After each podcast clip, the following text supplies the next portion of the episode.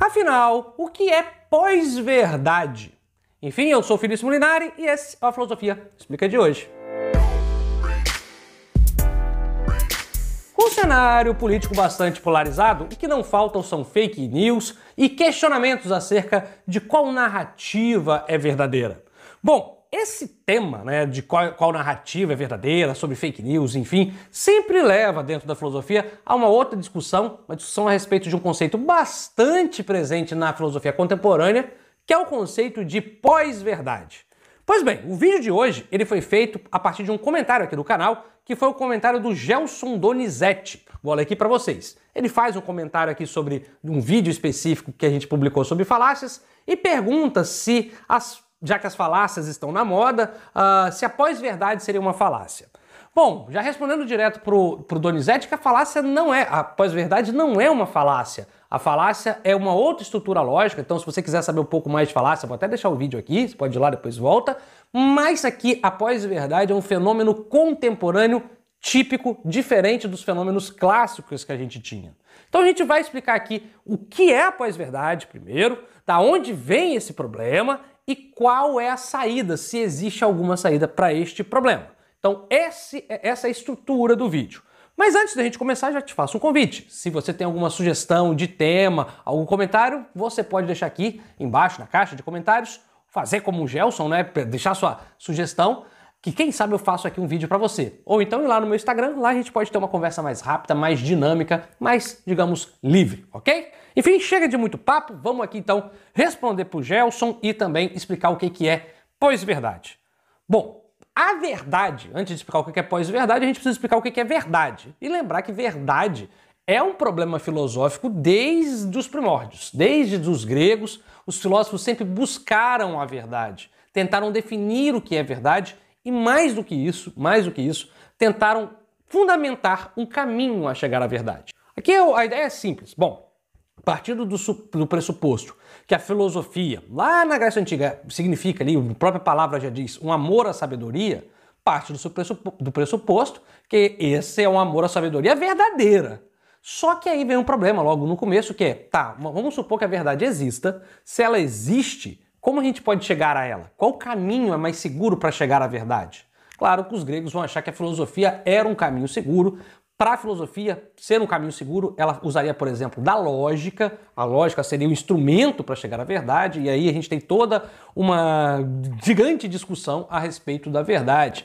Por exemplo, nós temos na filosofia um ramo, né, um conjunto de teorias chamadas teorias da verdade. A verdade como correspondência, a verdade como coerência. Então, tem várias teorias uh, a respeito do conceito de verdade, do que seria verdade. Eu diria que a mais famosa delas, a mais presente na história da filosofia, seria a teoria da verdade como correspondência. Eu não vou me aprofundar aqui nessa teoria, mas quero já deixar aqui um, uma explicação bastante didática.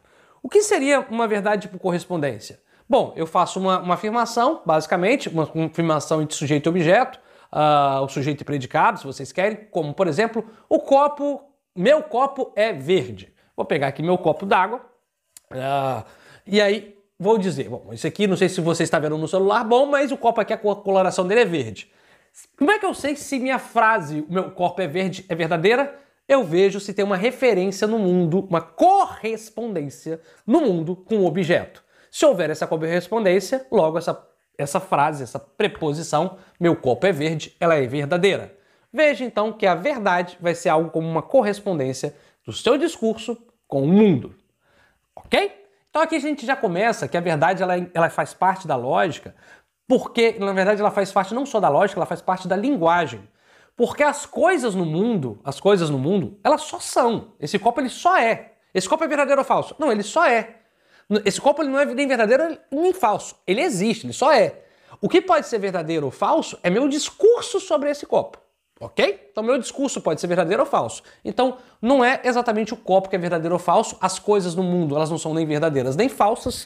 Uh, deixa eu aqui consertar meu microfone, né? Agora sim. Uh, e o que é então verdadeiro é nosso discurso. Por isso que a lógica e a lógica do discurso é tão importante para a gente falar da verdade. Mas tá, Felício, eu entendi o que é verdade. Onde que a pós-verdade entra nisso? Bom, historicamente, nós sempre tivemos instituições correspondentes para a verdade. Ah, na filosofia, na, Grécia Antiga, era uma busca pela, por meio da lógica. Mesmo na Idade Média, com a religião, existia uma instituição, que era a igreja, que definia ali os limites da lógica, do que seria verdadeiro. Uh, vai para a filosofia da moderna, e na filosofia moderna nós temos ali também, também a ciência, estipulando o que é verdade ou não, ainda por correspondência, com base na experiência. Só que chega na contemporaneidade, nós temos um fenômeno novo, que é esse fenômeno da pós-verdade. O que, que seria isso, essa pós-verdade? Alguns podem dizer que ela é um fenômeno que sempre existiu, mas é que eu prefiro dizer que não, não é um fenômeno que sempre existiu, é um fenômeno bastante contemporâneo por alguns motivos. Primeiro, vamos dizer o que é pós-verdade. Pós-verdade não é exatamente a nossa busca pela verdade. Não é exatamente dizer que a verdade não existe. Porque dizer que verdade não existe é um tipo de ceticismo, uma descrença, e ceticismo existe também desde sempre, essa coisa de falar que a verdade não existe. Pós-verdade, se você quiser uma definição rápida, é o seguinte: pós-verdade é a ideia de que um sujeito ele prefere acreditar naquilo que ele quer acreditar, independente das evidências que se possa ter. Isso acontece muito no cenário político, tanto que a Universidade de Oxford botou a palavra do ano, pós-verdade, post-truth, como a palavra do ano de 2016. Por quê? Porque no que a gente pega o debate político, que é onde a pós-verdade encontra coro, você pode apresentar várias evidências, por exemplo, evidências científicas, e as pessoas não vão acreditar naquilo que você está mostrando. Quando o cenário político entende isso, que as evidências, as, as evidências concretas, os fatos, eles não são a pedra basilar do convencimento, todo o cenário político parte para um discurso muito mais apelativo para as emoções. De forma simples, o que eu quero dizer é o seguinte: você convence uma pessoa nem tanto pelos fatos, nem tanto pela verdade. Você convence muito uma pessoa, boa parte do convencimento se dá por aspectos psicológicos, sobretudo emotivos.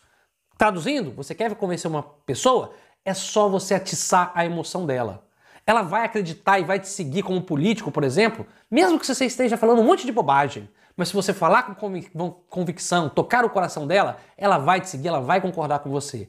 Os políticos entenderam isso. Uh, e as correntes políticas entenderam isso. Mas tá, Felício, os políticos sempre usaram isso. Tudo bem, eles sempre usaram isso. O problema é que antigamente nós tínhamos várias instituições que pautavam o que seria verdadeiro ou não. A, a, a, a, mídia mesmo, a imprensa, era uma instituição que levava os fatos né, de, com uma certa seriedade. O problema é que com as redes sociais, com o excesso de informação, hoje as pessoas elas têm a validade questionada. Uma mensagem no WhatsApp tem o mesmo peso para uma pessoa do que uma notícia feita por um jornalista profissional. E essa mensagem no WhatsApp, por exemplo, ela pode ser feita por qualquer pessoa, pode ser inclusive falsa. E aí nós temos isso, nós temos isso. Esses, esses grupos de disparo de mensagens falsas pela, pelo WhatsApp, pela internet, eles funcionam para fundamentar mentiras, ou melhor dizendo, fundamentar verdades pós-verdadeiras, né? Uma, umas famosas fake news. Isso funciona. O problema é que isso funciona.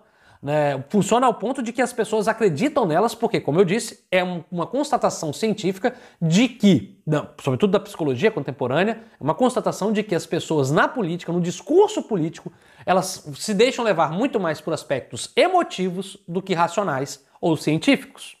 Então não adianta você, por exemplo, deixa eu pegar aqui um livro, eu ia pegar um livro aqui, qual livro? Ah, aqui, vou pegar um livro aqui.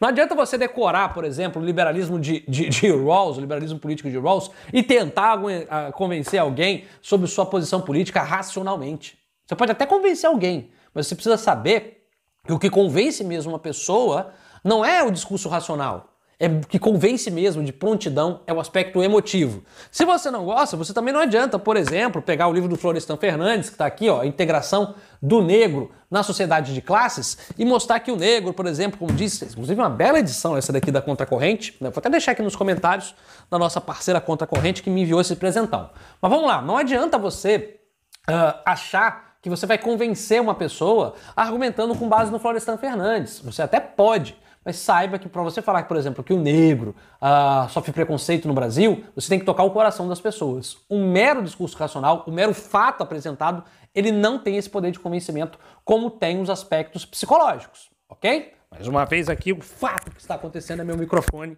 está saindo. Mas eu vou consertar ele agora.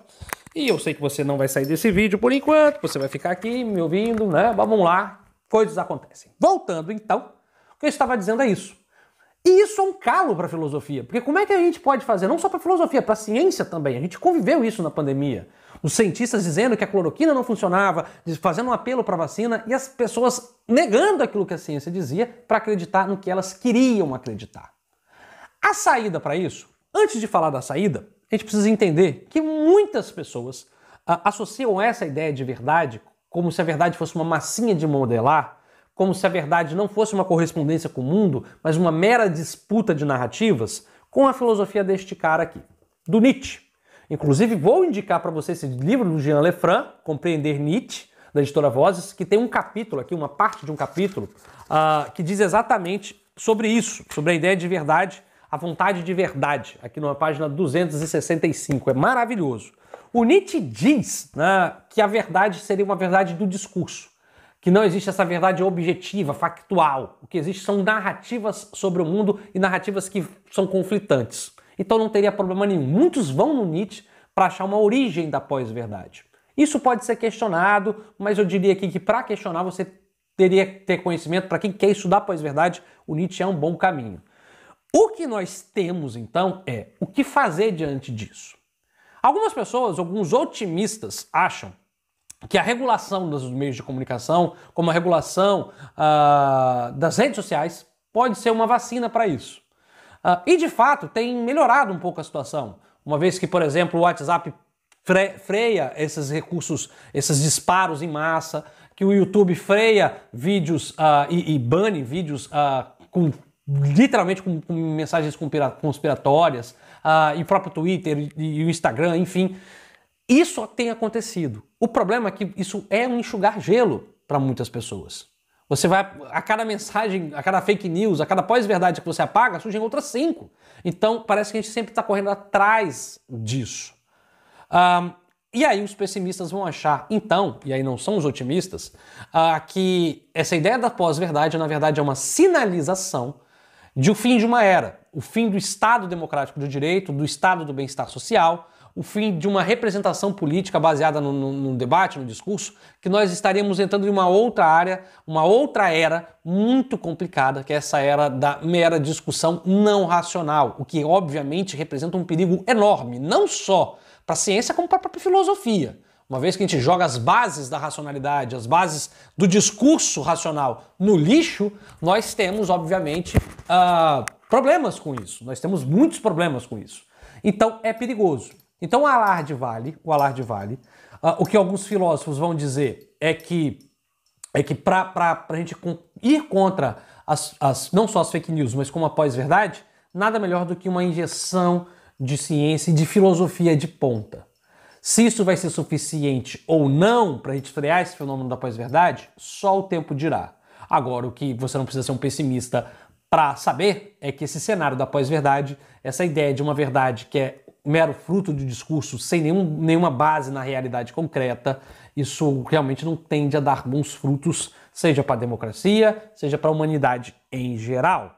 Ok? Então, respondendo aqui ao Gelson Donizete, a pós-verdade é uma falácia? É um erro lógico para convencer? Não. A falácia muitas vezes ela é usada propositalmente aqui uh, como uma, uma, uma, ideia de vencer um discurso, mas ainda um discurso racional. Né? Ainda estamos na esfera do discurso racional. É uma artimanha lógica, eu diria a falácia. Agora, a pós-verdade não. A pós-verdade não tem nenhum vínculo racional. Ela vai tentar apelar aqui para a emoção do sujeito. Muitas vezes com qualquer nenhuma ligação com a realidade. Sobretudo no discurso político. Ok? Gelson Donizete. Espero que não só o Gelson, que você também tenha gostado desse vídeo. Eu vou ficando por aqui. Tchau, tchau. Até a próxima.